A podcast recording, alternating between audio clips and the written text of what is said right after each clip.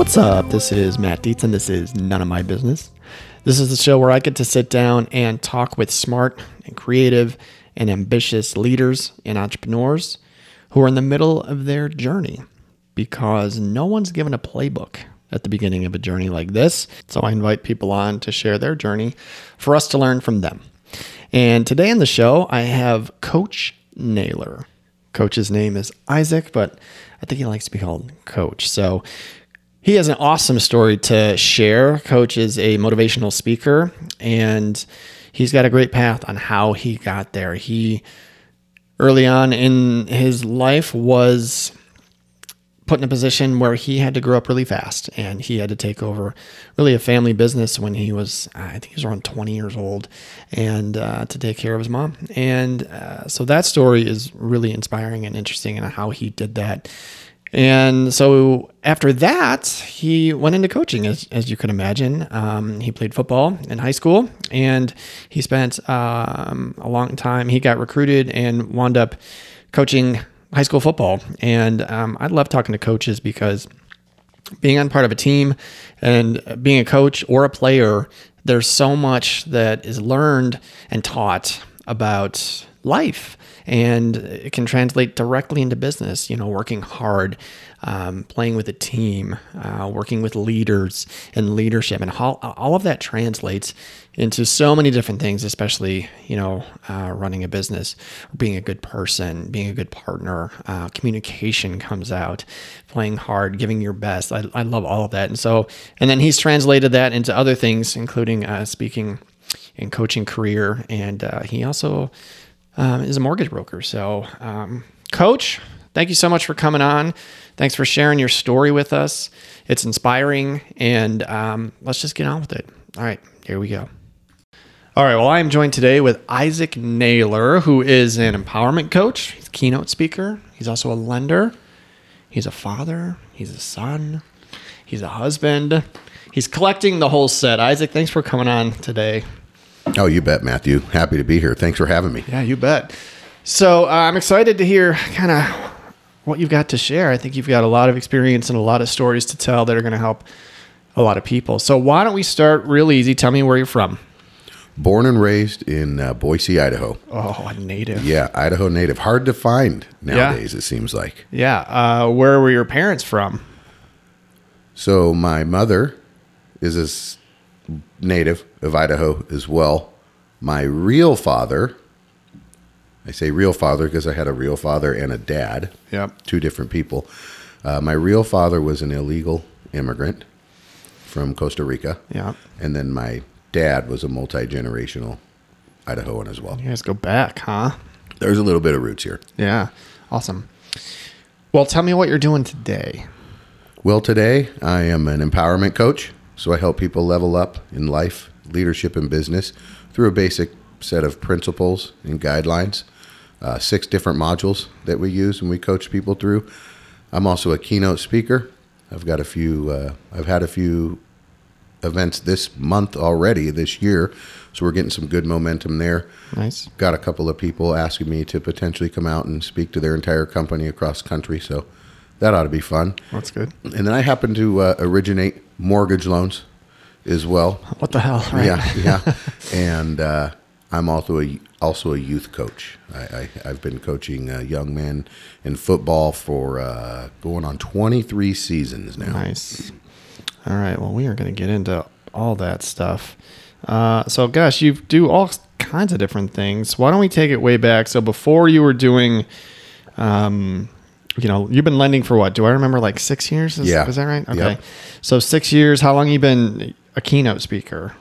How long have you been standing in front of people? That's something that football has really helped facilitate, because from the day one that I started coaching football, I had a captive audience. Yeah. Right there. Young men looking up to this, at the time, crazy mid-20s fellow that was just so passionate about football and the lessons that it teaches us in life and how to be successful and communicate and all the things that team sports does for us. So I started that back in 2001. Okay. And I've always felt like being on stage or the center of attention was my calling. I just have always felt that way. That's interesting. That's a tough place to be. The spotlight can be hot and bright. Yeah, so we're going to talk. I'm going to dig into some public speaking techniques because I know I could use some help with that myself. I've done some speaking myself, but I still cannot get over the initial hump of like I get nervous and, you know, I always do, you know, pretty good, but it still gets in my head. I wish I could just roll up on stage with, you know, bravado and confidence, not cocky, but you know what I mean? Sure, just bring the audience what they, what's important to them. You know what I mean? And so it's not about me. It's about what I can bring to them. And so I'm going to talk about that with you, but let's take it back. You have an interesting start to your story. I know that you were forced to take over, you know, a small business, under some, you know, unique circumstances when you were still a teenager, right? Mm-hmm. Why don't you tell me a little bit about that and how you kind of got thrown into the fire early? We'll talk about what happened, you know, what you learned, and then we'll take steps towards where we are today. Okay. Yeah. So, you know, like I mentioned earlier, I have a real father. Yes. And I have a dad. My dad was the person who raised me, taught me my morals, my values, my work ethic. He was a servant-based leader, and I learned a lot of things from my real father of how not to be, and a lot of things from my dad of how to be. And he was a race car driver here in town, pretty prominent race car driver. The last name in this valley's been servicing people here since, you know, the 40s and 50s. So we have a lot of history and lineage. What kind of cars did he race? Super modifieds. It was an open-wheel, modified, winged car, and... man, he was an adrenaline junkie and liked speed, you know. Unfortunately, he got in a crash on October 17th, 1992 at the Mesmerin Speedway in Bakersfield, California, and he didn't make it. Wow. And, man, I remember the night vividly. 30, what year were we in? 2000, that was almost 30 years ago. 31 years ago now. Oh, yeah, it's like 2023 now. Yeah, I know. That's why I had to hold on for a second there. And, so, yeah, I remember I was at the Boise State, Weber State football game with my girlfriend at the time, and the game went into overtime, great game. We got in a fight on the way home or an argument about, you know, what are you going to do with the rest of your life? Because I was a 19-year-old man, young man, I shouldn't say man, 19-year-old boy, right, honestly. And the original plan was to go play college football. Got in a car wreck right after I graduated high school. And knocked out a bunch of teeth, had a bunch of swelling around my heart. It was a bad deal. I was in the hospital for a couple of days, and it just didn't work out. So that put an abrupt end to that dream, unfortunately. So what are you going to do? I don't know what I'm going to do. I'm going to figure it out. We're business owners. We have a service-based station where people would come in and get their gas pumped, get their tires changed, their fan belts, their hoses, their water pumps, all that stuff, full service, right? All right. We had emission testing vans or smog testing. Yep. We also had tow truck company. So we're entrepreneurs. Mm-hmm. We worked 24 hours a day, 7 days a week. Were you working in the family business, like through high school and through college and summers? And through my youth, right? This was back when minimum wage was still in the threes, and I didn't even get paid to do that stuff. It's just, boy, we're going to work. Okay, you know, and I'll go sweep the bathroom and empty the trash and mop the lobby and clean the floors and, you know, that kind of stuff. And so my dad dies. Our manager calls. I go to his house. He tells me, you know, what happened. And I was just absolutely devastated. The next day was the longest day of my life, waiting for my mom and my uncle to drive home from Bakersfield, California. Yeah. And that was just, oh my gosh, terrible. So, you know, what are you going to do? I moved back in to my parents' house, and I had to take care of my mom and my sisters. I mean, that's just it. I had no choice. I mean, what else are you going to do? Yeah. I guess you could feel sorry for yourself and think that the world owes you something, or you can pull up your pants, strap on your boots, and become a big boy and go to work and take care of the family. So that's what I did. I just did it out of... It was like instinct. 100%. Yeah. 100%. You knew immediately like what you had to do. You had to step up, right? Never thought twice about it. And do you have siblings? Do you have a brother? Is that right? I have two. Well, that's a whole nother story. Oh, okay. Yeah. I do have a half brother that I literally just found out about within the last few months. Oh, my God. From my real father. Yeah, whole crazy story. My aunt calls me up. Hey, man, we think you got a half-brother. He called up your uncle. He thinks he's his father. Obviously, he's not his father. We need hair from your real father or a DNA test. Okay. I said, oh, I'll take the DNA test. I got nothing to hide. You know, people are like, people get in trouble from the DNA test. I'm like, well, I haven't really done much to get in trouble in life, yeah, so I think I'll roll the dice on this. Yeah, I'm okay on this one. So, yeah, but he just came into the picture. But, yes, I have two younger sisters. So I had one that was 14 and a half, freshman in high school, and one that was 9. Almost wow. 10. And wow. So, yeah, I moved back in, took care of mom, sisters. I remember doing a whole remodel, all this stuff. We had to just change things in the house. Wow. What a tough time. I have no doubt. So what was it like to step up, you know, to that level of responsibility overnight? I'll tell you what. As a 19-year-old, I mean, I know at 19, I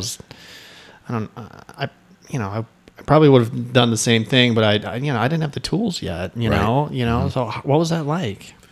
You know, fortunately for me, I already had a relationship with people in the industry because of who my dad was. Sure. And there was other Chevron owners that came to my help, but it was, man, it was a whirlwind. I'll tell you, it just, all I knew is I had to go in there and learn the business. I had to learn how to run the business. You didn't even know what that meant yet. I didn't even know how to do the books. Right. I couldn't even run a 10-key calculator for that. Right. Like, how do you do payroll, mm-hmm. right? And you've got employees and they're scheduling. And how do you pay? What taxes? You know, what about taxes? You know, so there's so much.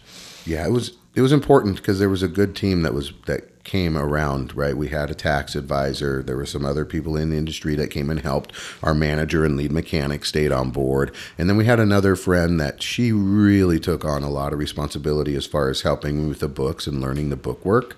So I can just remember sitting in this little tiny office my dad had and just sitting there for hours, just trying to figure out what these numbers even meant. Was it hard for you or did some of it come naturally? Like, I'm sure... Like, you strike me as someone who's pretty street smart, right? So, like, the customer service and dealing with people and dealing with mechanics and all that stuff probably came pretty naturally to you. But there's probably a part of it that was, you know, pretty foreign, and you had to work a little bit harder, and you had to really study what this meant or what that meant. Like, how did those two – like, what did you do well right out of the gate, and what did you struggle with? Well, I'm a former football player, so I was very coachable. And I was very eager to learn because it was super important to me that this made it. I had to take care of my mom and my sisters. Oh, yeah, and there's a legacy there, too. 100%. Right? Yeah. So for me, the easy part was coming in to the shop, coming in. Right. I already knew how to work on cars, but it was that business, that business part that I didn't have any experience in because my dad didn't want me to be a Chevron lifer. Yeah. He thought there was better for me, so I didn't learn certain things along the way of how to run the business, but going and hooking up a car and towing a car or doing an emission test. Or I remember in the process, we bought a new emission testing van that was like the number one in the state. And I remember sitting down and doing negotiations with the guy. So, excuse me, some of those things came very, very easily. I've always been a talkative, personable person. So getting along with people is super easy. Yeah. But I think I really leaned hard on the lessons I learned from football and wrestling and doing the sports that I did growing up when it came to work ethic and perseverance and resolve, right? Yeah. I was bound and determined. There was nothing going to stop me. Awesome. Okay, so how long did you run this shop? Yeah, good question. So he died in October of 92. Mm-hmm. And it probably took 3 weeks before I was ready to go back into the station, 3 or 4 weeks. We took that service-based station, ran it. We lost our mechanic, opened his own shop, lost our other mechanic. We're like, holy cow, I just remember hiring a couple other ones. And we just did, you know, what we did. And we ran that service-based station for a good year or two. But at the time, you could drive around the valley and see a Circle K or 7-Eleven on every corner. Yeah. And so mini marts were a big deal. and we're the wave of the future. And the service-based station industry was dying out, right? Yeah. Cars were turning electronic and computerized, and the dealership really had a stronghold on what was going on there. And we lost our two best mechanics. So what we ended up doing is we went out and sought the team to help us tear down that service-based station and turn it into a mini-mart, because that's what my dad's dream was. So you got a 19-year-old Latino man and a 37-year-old widow running these service-based stations in gas and oil industry, which is 100% good old boy industry. I mean, it just is. And when we started, we got a lot of resistance. Nobody believed in our plan. Nobody believed in us. They didn't think, you know, a 37-year-old homemaker and a 19, 20-year-old boy could do this. And so we finally found an architect that would help us. I actually went to school with his daughter. We graduated together. So I think that played a part in it. And there was another gentleman that had a lot of stations here in town that also said, okay, if you're going to do this, here's what you do. And we found somebody, and I want to say like in 1993, to loan us $1.2 million to go through this whole renovation progress. And in 1993, that's a lot of money. Yeah, it is. I mean, not that it isn't today, but back then when they were, I mean, they were taking a chance on us. And so we got the team, and Chevron came together with us. And so we moved our service-based station to another part. We moved our emission testing van we had there to another spot, and we tore it down. And it was crazy. They took, I remember sitting there, and at the time it was El Cazador. Now it's the Pancake House. But I remember sitting there in the parking lot and just watching them tear this building down. That's all I'd ever known. Yeah. And we're talking 30 to 45 minutes, and that thing was on the ground. Wow. I couldn't believe it. Wow. But it had started. That started the trip. And so we ran that station till about 98. Okay. And that's when we sold the station. We approached a local gentleman who was very prominent in the Chevrons, and he ended up buying it from us, the guy that helped us. But I approached John Jackson first, actually, from Jackson's Food Stores. I mean, that's a pretty big company. It is now, and I can remember sitting across the desk, and I mean, this guy's a multimillionaire, and here I am, 21-year-old kid trying to, like, pitch him on the sale. He didn't buy it, but he ended up buying it from the other guy we sold it from. He should have just bought it from us. Probably could have got a better deal. What was the onus behind selling? Like, I'll tell you, it was a grind, and I mean a grind, 24/7, 365. Because at the time, Chevron was making us stay open 24 hours a day. Oh wow! And so, if the graveyard guy didn't show up, it was me. It was you. Like, I had already worked that day, then I'd go work graveyard, then I'd work the next day, and my mom's significant other at the time helped us, and he really helped us a lot. But, you know, people would steal from you, and people wouldn't show up. And at the time, everything was really moving west. We were at the busiest intersection in the state. They had just punched Curtis through down. We're like, hallelujah. Yeah. But it just didn't cash flow for us. And it really wasn't anything that I did, because Steve Eddy couldn't make it cash flow, and neither could John Jackson. They just, you know, we thought, well, if you have multiple stations, then that's what helps it all, and it all goes into the pool. But it just didn't. And those emission testing vans saved our bacon. Yeah. They really did.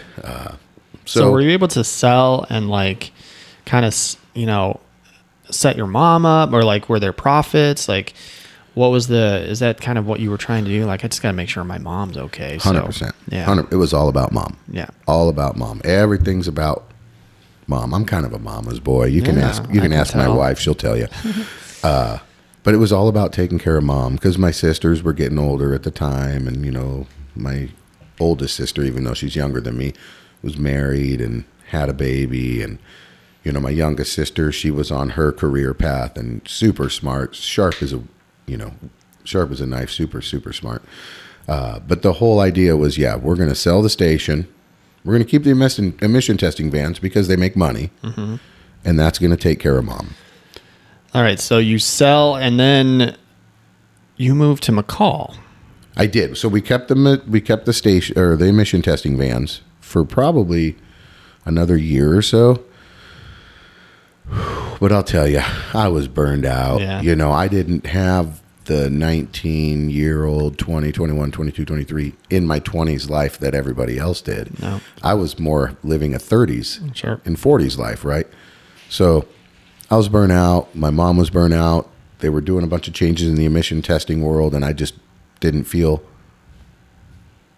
like I could handle it the way that it needed to be handled because mm-hmm. I was just mentally checking out because of how much stress was constantly on us. Yeah. And so we found some other people in the service industry that already had some emission testing vans and sold those so mom could walk away, you know, with a profit. Now, it's not something that set her up for life by any means, but at the time, it was the right thing to do. In hindsight, we probably should have just listened to mom and threw storage units on the corner because that seems like a pretty good those passive seem to be working. Yeah. Yeah. Yeah. So it's at this phase in your life where I think you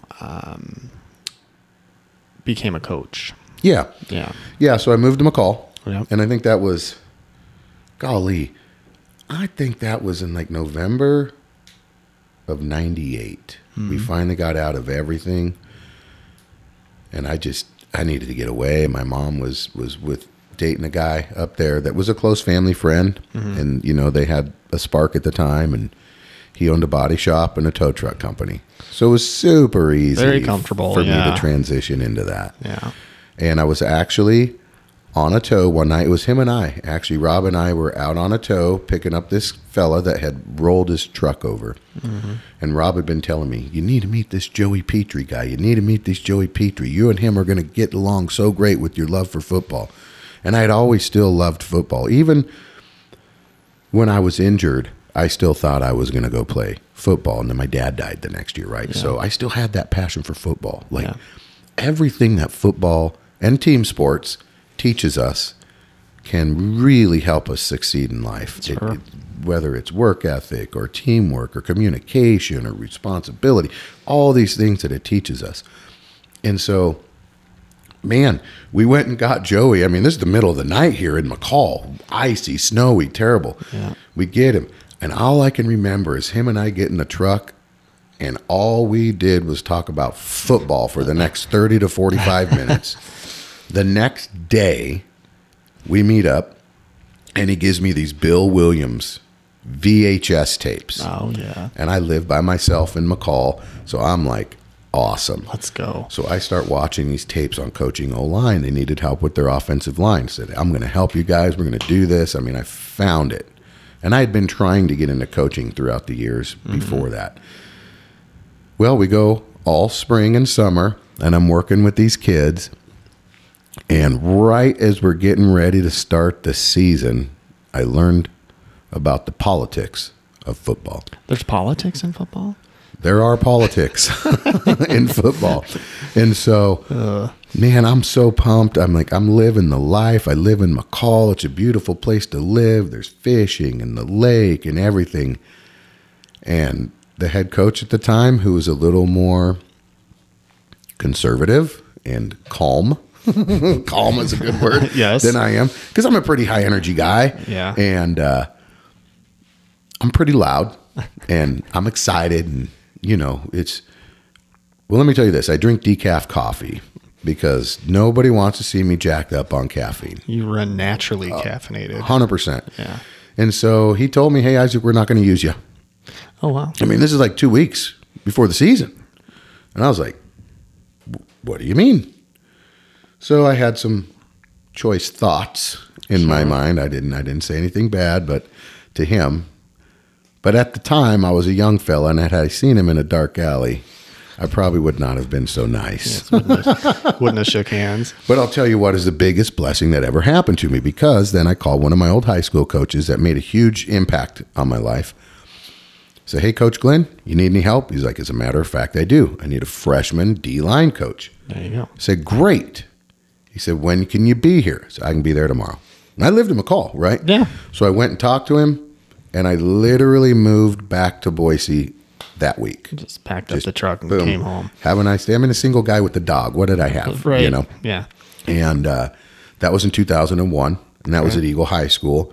And so the two people that I really owe most of my coaching career to get off the ground, first and foremost, is Joey Petrie. Love that man. I absolutely love him to death. And then Coach Glenn, Mike Glenn. He wasn't even my position coach, but he made a huge impact on me as a young man in high school. And I thought, I want to be like that. Yeah, I want to share my love for football and make an impact on these young men's lives and show them no matter what adversity you face, you can still move forward and be successful in life. Wow. So you went to Eagle. I did. Yeah. We won the state championship my first year there. Look at that. I was on the JV. I was the JV defensive line coach and then the varsity assistant, like the get back coach. And to me, that's the best of both worlds. Because I don't have to come in on Sundays with the varsity guys, but I still get to be down on the field with the kids and stuff. How long did you coach at Eagle? I think I was at Eagle for 6 seasons. Okay. We had a rough year. Mike Glenn resigned, moved to Sun Valley, became the head coach at Wood River High School. They brought a new coach in. I coached the varsity for a year with them. Then I was still a pretty young guy. At the time, I thought I was going to go coach college football. I was in with Coach Hawkins and Coach Peterson and those guys just because I was a guest coach at Boise State, and they liked my energy, you know. And, man, he's like, hey, I want to bring in my own people after this last year, and I want you to go down to the JV. Well, at the time, I was pretty egotistical and full of myself, and I think I was on 11th Avenue out in Nampa between Eustick and McMillan when I was like, yeah, I'm not going to do that. Good luck. Mm-hmm. Thanks, I appreciate it, but that's not me. And I had a younger stepson growing up at the time playing football, so I really focused on coaching the youth with him and then just started coaching at football camps. Okay. And then I got my whole year's worth of, high school excitement out in about a week and a half. There you go. And it was great. And, I met a gentleman during those football camps, Coach Viliami Tuivai, Coach V. And I learned so much from him about the power of positive coaching. Yes. Right. I came from an era where the coaches would grab your face mask. Are you effing stupid? Mm-hmm. What's wrong with you? Like Woody Hayes. Like literally grabbing face mask and shaking them. So the times had changed and there was a different time. And I can remember, my mom and my grandma always tell me you get more flies with a drop of honey than you do a gallon of vinegar. And so I really took to Coach V's style, and I met him back in like 03-ish, mm-hmm. I think. And man, him and I just immediately clicked. And so I would really observe and pay attention, and I would go to watch his drills and go just see how he interacted with the young men that he was coaching. And I learned a lot, and it really laid the foundation for how I became a coach and how I coached kids, because I consider myself to be a player's coach, right? I want those kids to know that I love them. I tell them I love you, right? I think that's important. I tell them my job as a coach is to love you and teach you. Your job as a player is to love one another and be coachable. Yeah. I mean, that's it, right? Because nobody cares how much you know until they know how much you care. Yeah. And so I learned that from Coach V, and that actually is how I got to become a keynote speaker and an empowerment coach today, was through my relationship with Coach V. Awesome. And then did you go to Rocky at some point? Oh, I did. Yeah, I did. So I'm coaching the football camps, and I'm coaching the youth kids. And my oldest's freshman year, he's playing high school football. And I'm watching from the sidelines. And I'm not very good from the sidelines. I don't think you belong on the sidelines. I'm not. You should. Even at my daughter's 7th grade basketball C team game, like my wife and son won't even sit next to me. Yeah, like, go sit over there. They're like, you need to be on the other side of the court. Right, you're on the wrong side. So yeah, no, not good in the stands. So 9th grade, I'm like, man, I got to get back into this. And I was at Joe Mama's in Eagle, which, holy cow, if you haven't been to Joe Mama's, fantastic. Love Joe Mama's. You and me both. And I saw my old head coach from Eagle.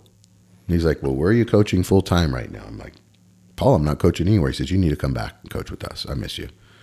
I said, okay, let me talk to my family. So I first person I went to was my oldest because he's at Rocky and Eagle's right below the hill. Yeah. Major rivals. Yeah. I was like, hey, I have an opportunity to go do this. And he was like, and we have a pretty adult relationship. And he's like, F no. No.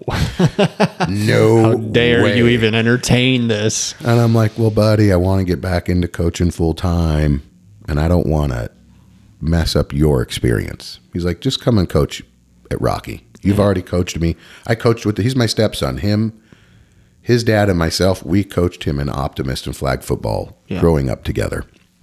And so he's like, come to Rocky. I said, okay. So I talked to my wife and I talked to his dad because it was important for me to make sure everybody was on board with this. Because if they weren't, I wouldn't have done it because it's all about the kids.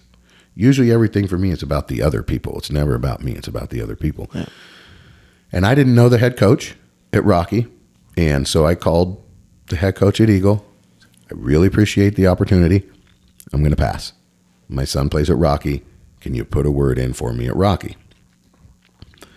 I'm not sure what kind of word was put in for me at Rocky.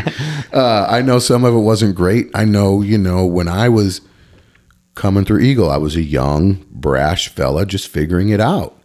I hadn't coached the little kids yet. I hadn't learned to be a little softer and a little more fun. I can remember when I first started at Eagle, I would take somebody's helmet and go like do one-on-ones against them. Yeah. And I played in an adult league, and I don't consider it to be semi-pro because I never got paid. Yeah. But a lot of people, oh, you played semi-pro ball. No, I didn't play semi-pro ball. It's a lot like a softball league, right? We're not getting paid to play softball. Right. I wasn't getting paid to do that. But I'd have the kids come out and watch me, and I'd show them, oh, did you see the chop spin? Did you see this? As they're on the sideline watching, I'm literally coaching them through the drills, you know? And so anyway, my wife had a relationship with the head coach at the time at Rocky. It was my oldest son. He's kind of a knucklehead sometimes. And I can remember calling Scott Kreiner saying, hey, listen, this is who I am. You can check me out from Eagle. You can check me out with Chris Peterson. You know, I've worked at their camp plenty of times. I just want to come and help the program. Whatever that looks like, if you need a water guy, you need a film guy, I just want to be a part of the program. And he's like, yeah, no, I need an O-line coach. I said, okay, great. Mm-hmm. I'll come and coach O-line. And so I started at Eagle, starting with coaching offensive line. He wasn't sure where he was going to put me. I said, I will coach anywhere. I just want to help. You don't even have to pay me. I just want to coach. Just let me be around it. And understand, when I say you don't have to pay me, we're not talking buku dollars here, ladies and gentlemen, okay? Right. I mean, we're talking like $1,000, $1,500 a season, and you start in May and you end in November. Right. So it's not really getting paid. No. Nobody's getting rich doing that. But anyway, he brought me on board, didn't know what to do. And I remember it was one day before football camp. And their JV defensive coordinator and D-line coach, who was a teacher there, had some major health problems, and he wasn't going to be able to do it. So I'm there learning all the offense, learning everything. And the day before football camp, he says, hey, I got a spot for you. So, okay, because I was kind of in limbo. Yeah. I need you to be the D-line coach for the JV and coordinate it at camp, which starts tomorrow. Okay. Let's go. So I just went to work. I just went and studied. Give me the playbook. I went to study it. I remember grinding hard and I had to change my brain. And me and Coach Koga at the time, the DB coach, it was only him and I. And we went to camp, and man, the rest is history from there. I became the JV co-defensive coordinator, the JV special teams coordinator, and the varsity assistant and special teams assistant. And I had an opportunity to go to varsity couple times there, but honestly, I wanted to go coach the freshmen because that's when they're brand new. Yeah, raw, you know. Right? And so finally, I did get to the freshmen a few years ago, and then this last year, I decided to resign from Rocky. All right. Well, let's take all of this and talk about what you're doing today. So, you're an empowerment coach, is what you say. What does that? What does that mean? Who do you talk to? Who hires you? You know, and then let's talk about what you know, how you empower people. Excellent. So you remember I mentioned I had a good relationship with Coach V, Coach Vil. Yep. So a couple of years ago, I'm grinding as a lender after a terrible financial and work decision I had made. Pretty much lost everything. I'm not saying I had a lot, but when you lose everything, it's a lot to you, right? Absolutely. Yeah. And had to start rebuilding things. So I came into lending because I needed a way to leverage my strengths of being personable, likable. I've always had, you know, the gift of gab and the ability to sell stuff. So I was out to lunch with my mom and my sister, and I was like, I got to find something. What I'm doing is not working. It's going to cost me my marriage. It's cost me everything financially. Like, I need to find something. And my sister says, you need to be an LO, brother. I said, awesome. I'm in. By the way, what's an LO? Right. She said, oh, it's a loan officer. So I went in, talked to her manager right there. This was during football season. And I get a little distracted during football season. And so after football season got over, I took the tests, I got licensed, and when I went back to her, she said, well, we're not taking in on any new LOs. I said, oh. What year is this? Oh, what year are we in right now? It had to be 17, I think 2017. Okay. And my wife, who's a realtor, says, well, you need to go talk to these other people. I said, all right. So I went and talked to some other people, found a home, started becoming a loan officer, and I found a mastermind group full of realtors. I thought, this is great. I'm going to be the only lender in this mastermind group. I'm going to make so much money from these folks. Well, that's not how it worked out. But during one of these sessions, about 2 years ago now, I was posed the question, if you could do anything and failure was not an option, what would you do? Well, I took this question to heart. Like, what would I do if I could do anything? Yeah, that's a good question. So, and most of the people in this mastermind group talked about their real estate business. I did not. Never even crossed my mind, honestly. So I'm sitting in the hot tub and I'm meditating on this. I'm big on meditation. And even though I'm a double fire sign, I really, really am at home with the water. And so I'm meditating on it, and I thought, oh, I'd be a professional football coach. That'd be so awesome. Go coach in the NFL. But then I thought, well, I can't take my kids fishing. Right. I can't take them snowboarding. I can't go camping with my wife if I do that. Not for me. Mm-hmm. When my dad died, I really found peace, happiness, and joy in fly fishing and being on the water. So I thought, I'm going to be a fly fishing guide. There you go. I'm not going to do that. That's going to take all the joy out of it, right? Right. Now it's work. As I start weighing the pros and cons, and just inspirational speaker and coach came to mind. It's something that I'd always had in the back of my mind of doing. I like being in public.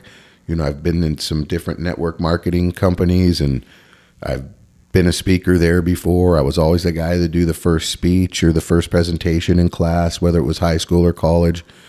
And so I'd had some other people along the way say, you need to be a speaker. You need to be a speaker. People like to hear what you have to say.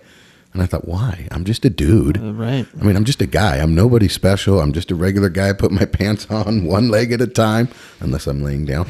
And then I just do it two legs just to be goofy. Well, I should say my shorts. I don't wear pants, but my shorts, leg at a time. But I'm like, all right, yeah, let's do it. And so when I thought of that, during my meditation, I never had another thought. It just felt right immediately. And so I had stayed in touch with Coach V, and I told my wife, hey, this is what I want to do. She's like, great. You need to go shadow Coach V for a week. Right. You need to go down there and see what he does. And lo and behold, within a day or two, Coach V reached out to me. I didn't even reach out to Coach V. I mean, I followed him on LinkedIn and Facebook and stuff and commented, but literally within a day or two after this whole meditation, manifestation time, Coach V called me out. Brother Naylor. Is this what he calls me? Brother Naylor. What's going on? Oh, Coach V, how are you? It's so funny that you call right now. I was getting ready to reach out. I want to come and shadow you. He says, that'd be great. But if you really want to do what I do, you need to learn what I do and become a teacher of what I teach. And so we talked about it, and I became one of his coaching clients under the agreement that I would go through the program, and he would teach me how to teach it to others and be a keynote speaker on it. There you go. And so that was about 2 years. I guess we're probably getting closer to moving on 3 years. No, 2 years ago. And so I went through the class, and I'll tell you what, man, I had the two best years of my lending experience ever, just based on the principles that we put together, and the market was pretty dang good. It was good. Yeah. So what did he teach you? What are the six principles? So we have six different modules to success. The first module is knowledge plus accountability equals empowerment. All right. And so this is about an 8-month program to go through all six modules. Now I have extended it to 12, especially because I think module 1 is very involved. All of them are, but module 1, when we're breaking down the 3 components of knowledge, and we're breaking down the 4 components of accountability, and we're putting clearly defined processes that can create duplicable results, and we're clearly defining our goals, and we're reverse engineering. I just think doing all that in 1 month is drinking from way too big of a fire hose. Yeah, that's a lot. It is. And it takes change. You got to make changes. You got to change your daily habits. You got to change your daily routines. You got to change the way you think, the way you feel, the way you act, the things you say, the things you do. And iron sharpens iron. So you have to put good stuff in if you want good stuff to come out. So we spent a lot of time on module 1, breaking all that stuff out. And then we just start going through the different modules. The second one is winning hearts and minds through effective communication, with the definition of effective communication meaning the intended recipient receives the information the way it was intended to be delivered from the person delivering it. Okay. Which is a big deal. And empowerment, the definition of empowerment is the granting of authority to someone to do or be something that they want to do or be. Okay. So we're really, really big on defining things, because success means something different to me probably than it does to you. Yep. And probably than it does to each and every one of your listeners, right? So we spend 2 months basically on each module. And so module 3, we start going through doing more, figuring out your calendar, prioritizing tasks, your most vital tasks, because first and foremost, you got to stop multitasking. It doesn't work. Nope. And you find that you have to end up coming back to fix whatever you did. And so each module has something that it focuses on. And again, it's an 8-month program, but Coach V and I spent more than 8 months on it. Yeah. It did. And so, you know, the other modules, as we continue to go through, you know, we talk about the 7 alls, and we have 7 different areas of our life: familial, spiritual, health, financial, mental, relational, professional. And we put these on a scale 0 to 10, because people are looking for work-life balance, which, let's be honest, there's no such thing. It's a myth. Right, it is. However, if we can get ourselves to 7 or above in these 7 alls, then we can have what we believe is work-life balance, because we're going to have the peace of mind knowing that all my systems and processes are in place. And when I leave the office and I close that door, I can put on my dad hat when I get home. And I can just focus on being a dad, because familial is one of the 7 alls. Mm-hmm. And so we just continue to go through the different modules of empowerment. And after the first 3, we do a review session. Then we do the next 3, and then we do a review session again. And it's a major life-changing experience if you are willing to make the changes. Right. Right. Are you willing? Because it's just a basic set of principles and an outline for people to follow. But you know what they say, you can lead a horse to water. Right. Hell, you can dunk the horse's head underwater, but you still can't make it drink. As right? hard as you try. So, and the people that we coach are individuals, corporations, companies, you know, people like NASA, the Secret Service, Azusa Pacific, LAPD, Idaho State Police, DK Donuts, Jack in the Box. I mean, the list goes on and on and on. 42 different industries that, frankly, myself and Coach Lee, we don't have a whole lot of expertise. I mean, I have no expertise in the Secret Service or NASA. I can tell you that much right now. Now, I've had a few DK Donuts in my lifetime, right. So I might be able to give you some insight on that. But it's really just a neat program. So business owners, you know, a lot right now I'm working with people in my industry, other lenders, real estate agents, folks like yourself, you know, in the insurance industry, financial advisors, small business owners, sales folk, because the times we're in right now are tough. Yeah. You know, when you hear everything that's going on and inflation and this, that, and the other and all this other stuff, and people are just kind of wondering like, okay, well, now what do I do? Where do I go from here? How do I set myself apart during these what I consider to be bear market times? Right. And how do I become successful through this? So how do people find you? You know, do they hire you for like a day? Do they hire you for a month? Like what is your, do you have different packages? Do you work with someone over a period of time? Do you come and talk to a group of people? Like, what does it look like for you to be doing this? Yeah, good question. So the coaching is real easy. CoachNaylor.com. Naylor, it's like Taylor, but with an N. Yeah. You can contact me there, set up a phone consultation, a Zoom consultation, an in-person meeting, because really it's got to be the right fit. It's got to be the right fit, and the person's got to be willing to do it and make changes. So individual coaching, 100%. Group coaching, 100%. I'm actually getting ready to start a mastermind group. Nice. To go through this over a 12-month period, but where we all meet in person together, because I believe together we can create more than we can by ourselves. Sure. I like to call that synergy. Mm-hmm. So I also do corporate coaching and speaking events. Absolutely.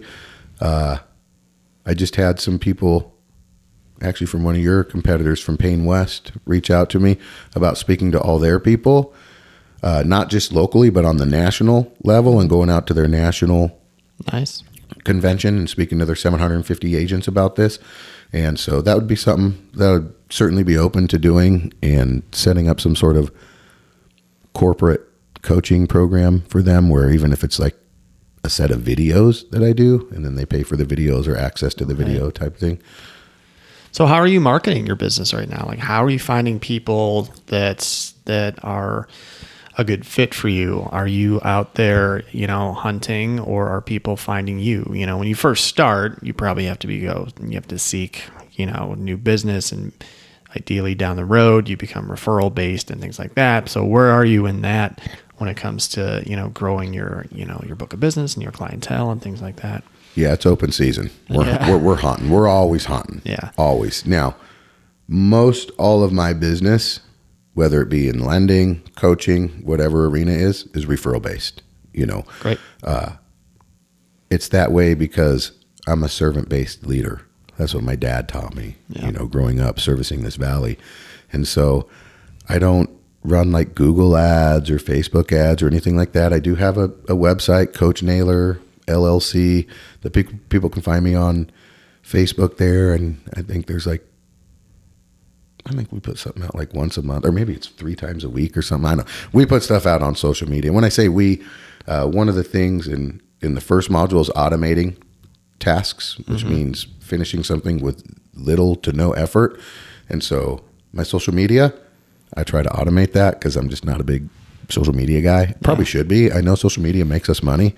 But yeah, right now it's just, you know, based on my speaking engagements and speaking with people and following up with people and just, you know, doing the things that a salesperson does to bring in business. So when would you say is the right time for somebody to hire a coach? I think if they don't have a coach, they should hire a coach, whether it's me or someone else, because we don't learn how to play musical instruments usually without some sort of teacher or coach. I mean, we can, but guess what we're probably doing? Watching YouTube videos. Yeah. What's that? That's using a teacher or a coach, right? We don't play sports without a coach. I mean, I didn't get into the lending industry without a coach and a mentor. I had to have that, right? I'm sure when you first started, you had to have a coach and a mentor to teach you certain things. So in my opinion, anytime somebody's trying to do it on their own, they should hire a coach. Okay. Well, let's talk a little bit about public speaking, because it's something that is, we all may have opportunities to do that at one time or another in our careers. It's hard. It's scary. What are some tips you can give to someone who has to give a presentation, you know, to a group of people, and they really want to bring it, and they really want to do a good job, and they really want to give the value? You know, what are some best practices for preparing, and then maybe some best practices for like being on stage? Like, how do you prepare, and then how do you get up on stage, you know, and bring it? Good question. The way that I do it. How do you teach it? Well, me and another fella are starting a class for that, actually. But really, it comes down to three things. You're going to go out there. Here's who I am. Here's what I'm going to explain to you. Then you explain it. And then this is who I am, and this is what you just learned. I mean, it's a basic formula of what you go down through. But the hardest thing is people get nervous. I mean, two things that people are most afraid of are what? Death and public speaking. Right? Yeah. Hey, just so you know, everybody, nobody gets out alive. So you might as well embrace the journey while we have it. And secondly, the people in the audience are on your side. Yeah. They don't want you to fail. They don't want you, I mean, because everybody in that audience is like, oh my gosh, I could never do that. Yeah. Right. So for me, it's if you have that trepidation about public speaking, get your presentation together and go do it in front of the mirror. Like, go look at yourself, go see yourself so you can see your facial expressions, your hand expressions. Like, go through the whole thing. If it's whatever it is, 10 minute, 20 minute, 30 minute, 60 minute, you got to go through it, because just like in football, soccer, volleyball, basketball, especially basketball, right? How do we learn how to shoot free throws? Repetition. Exactly. Yeah. So it's the same thing. You got to rep it. Yep. You got to put it together, and you got to rep it. And so the way that I prepare is I usually go back and look at my old presentations and decide they're junk and make a whole new one. Yep. That's just what I do. Sure. And every new one I make is like, oh, this is great. And then I go back and I'm like, that was crap. That was terrible. What is that? So what about like visuals, you know, a slide deck or photos, or if you're going to have something that's, you know, what are your thoughts on, you know, how to use those and maximize, you know, what you're bringing? You know, I like having them, but I don't want to use a lot of them, because I want their eyes on me and not my slides, you know, but I also think that it can enhance a presentation, you know, it can really add, you know, emotion and different layers. So like, what are your thoughts on, you know, having something, you know, visually to show? Good question. Visual aids are important, but here's the thing that really cooks my grits. Okay. I go watch somebody present, whether it's at a BNI group, a networking group, a big, whatever it is, they put up a PowerPoint and they literally read the PowerPoint all the way through. Hey, ladies and gentlemen, I can read. I graduated Boise State cum laude with a degree in English. I can read. Okay. Right. So for me, and I just actually learned this from a friend who took a bunch of classes, said never have more than three things on your slide. That's good. That is good. Yeah. It's hard to only put three things on a slide. You'd be surprised. But it really helps you refine what you're bringing. You know, it takes out any extraneous information that maybe isn't valuable. It really, if you're going to have three things on the slide, you're going to make sure that those are the three most important things that they need to hear in that moment, you know? So I think that's good. Yeah. And it keeps you on track. For me, when I'm up there speaking, sometimes it's just source running through me, and I'm just the conduit for the message. And I need those slides to keep me on track. Totally. Because sometimes I start going down some rabbit hole, like all of a sudden, hey, I need to deliver this message. I don't know why this is coming to me, but somebody in this audience needs to hear what I'm saying right now. Right. So then I got to go, okay, where was I? What slide was I? Okay, here's where we are, you know. So for me, the slide is like keeping me on track. It's like having a little 3x5 note card. I know. It's your safety net, right? It is. But I mean, I'll break down each of the 6 modules on my slideshow, and I'll put like 1 or 2 highlights. You know, maybe I'll put knowledge plus accountability, or maybe I'll put the 7 alls, or maybe I'll put Coach V's Baker's Dozen to Success, to Workflow, or, you know, because we have all these different modules, creating your workflow and the art of gratitude and appreciation, just these different things that we need to do, I think, not only to be successful in business, but in life. Yep. Mm-hmm. Yeah. Well, I'm going to ask you one last thing, because you mentioned something earlier that I think is important for a lot of new business owners or people running their own shop or getting ready to, and it's about, you know, organization and using your, you know, time management, I think is something that catches up with all of us at some point, because there's always more going on than I think that we know that we're getting into. You know, I know when I started my business and it started to build and things like that, there were things that, you know, I was losing track of time. I was wasting time. I was trying to multitask, and I was kind of getting lost, and I wasn't prioritizing properly. And I've built my systems and things that work for me now. But there are a number of different ways for people to be organized. People's brains work in different ways. You know, what works for me might not work for someone else. But what are some things that you teach people when it comes to like staying organized, getting the most out of your time, you know, and just squeezing the most out of your day without burning out, you know? Yeah. Yeah. We actually have an entire module for that. It's module 3, workflow. Don't get run over by your work life. Yeah. And some of the things we talk about in there is prioritizing your most vital tasks. A lot of times we come into the office, maybe especially after the weekend, if you take, you know, the weekends off. I'm a 7-day-a-weeker. I really am. Doesn't mean I don't get my own time to do my own thing. If I want to go snowboarding on Wednesday for a couple hours before work, I'm going to go snowboarding for a couple hours. Or if I want to go fish for a day, I'm going to do it, because I'm dedicated all the time to, like, I don't know, it's just, I can't turn it off sometimes, you know? So we have a whole module over that, but prioritization would be one. Here's another one I would say, color code your calendar. Because sometimes we're like, man, I'm just so busy. Well, great. Nobody's trying to be busy. We're trying to be productive, right? There's a difference between being busy and production. So color code your calendar. If you know that it's a family event, like for me, I think purple is my family. Because I used to be at Rocky, our colors were, you know, whatever. Yeah. I don't know. Purple is family. Green, that's a work meeting, right? That's a money-making meeting. Yellow, that's a networking event. I can go. I cannot go. It just depends. That's why it's yellow. You know, red, doctor appointment. Holy cow, it's an emergency. That's what the dentist is, you know, the doctor, red.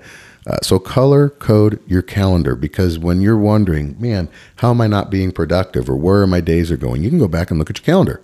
Yeah. So, oh my gosh, I have too many personal events, or too many this, not enough green, or whatever. Yeah, right. And add all of your birthdays, anniversaries, special occasions. Just have them in there as a recurring annual thing that's there, because so for a lot of years. You know what I've done on my birthday? I got into football practice. Like, that's what I do, right? And I'm still going to coach my son's team and my daughter's team if she plays again this year. But if I don't, like, schedule my wife's birthday or schedule my son or daughter's birthday or our anniversary, I'll schedule right over it, because I send somebody a link. Hey, here's my link. Yeah. Schedule it out. Boom, it pops up on the calendar. I'm at it. Right? So I would say if you can prioritize your most vital tasks, write down the 3 most important things you need to get done for the day. Focus on it. Eliminate distractions. Turn off the notifications on your phone. Turn off the Facebook notification, the LinkedIn notification, the whatever, Snapchat, all the stuff that's out there. Turn off the notifications, your email. Listen, if you can't be away from your phone and your email for an hour, you definitely need to make some changes in your life, because it'll run your life. It'll you know, we want to work, you know, we want to work in our businesses. We don't want our businesses, you know, working us. 100%. Yeah. 100%. And then I would also say you need to design your routine, your daily habits, routines, activities. I know I'm a very blessed individual. Tomorrow morning, I get to wake up, get my son ready, cook him breakfast, and take him to school because I'm blessed like that. Not every parent gets to take their kids to school or pick their kids up from school. So I know unless it's a super important meeting or occasion, I am not available till 8:30 every single day. Then from 8:30 till about 10:30, a lot of times I try to make that my gym time because I just love going to the gym. I love pumping iron. I love getting my sweat on. And then I love sitting in the sauna. But you need that every day. You got to have your mental reset, your attitude reset. And for me, boy, I go to the gym. I come out with so many endorphins and so fired up that I'm ready to go. But I know once I get out of the gym, boom. Here we go. It's phone call time. Yeah. Because for me, it's about phone calls. And I'm trying to make a minimum of 20 phone calls a day, minimum, which isn't that much considering I used to be a venture capitalist to make 200 phone calls a day. But a lot of those were, they didn't answer, you know, that kind of thing. 20 phone calls a day to people that you know, like, and trust, that know, like, and trust you. That's quite a bit, especially if they answer, because then you're having these. You're having, you know, those are hours of conversations that you're lining up if you're lucky, you know. Right. Yeah. And so I would say, you know, if you can organize your routine, your most vital tasks, organize your routine, color code your calendar so that you can stay more organized and be productive. I would say those would be three things that your listeners could take from today and hopefully implement. All right, buddy. Well, I've asked all my questions. Well, I appreciate it. Well, I want to thank you for coming on, man. You've got a great story. I think you're set up right now to be in a position to help a lot of people. Thanks for telling us how to find you. And I just think that you're in a position to, you know, with all of your experience, your life experience, your coaching experience, your professional experience, you've surrounded yourself with smart people. You've done the work. You're a hard worker. You know, I just think that, you know, people can learn a lot from you. I think you're in the right place, Isaac. So thank you. I appreciate you coming on and sharing what you've learned, and, you know, we're all rooting for you, and we'll see you out there. I appreciate it. Thank you for the opportunity, Matthew. All right, buddy. Wasn't that great? Thank you, Coach, for coming on and sharing your story. It's always good to hear people who have persevered through adversity and done just some wonderful work and helping young people out and helping us out now. And so I really appreciate you coming on and spending some time with me. My name is Matt. This is None of My Business. You can find me all over the place. You can find me at DeetsAgency.com. I'm on Twitter and Instagram at DeetsAgency. And look me up and listen to the other wonderful guests I've had on the show. There's a lot of knowledge that's buried in all of these episodes. They don't go bad. They don't go stale. All this information is good for a long, long time. So I really appreciate you listening. Thank you so much, and keep up the good work.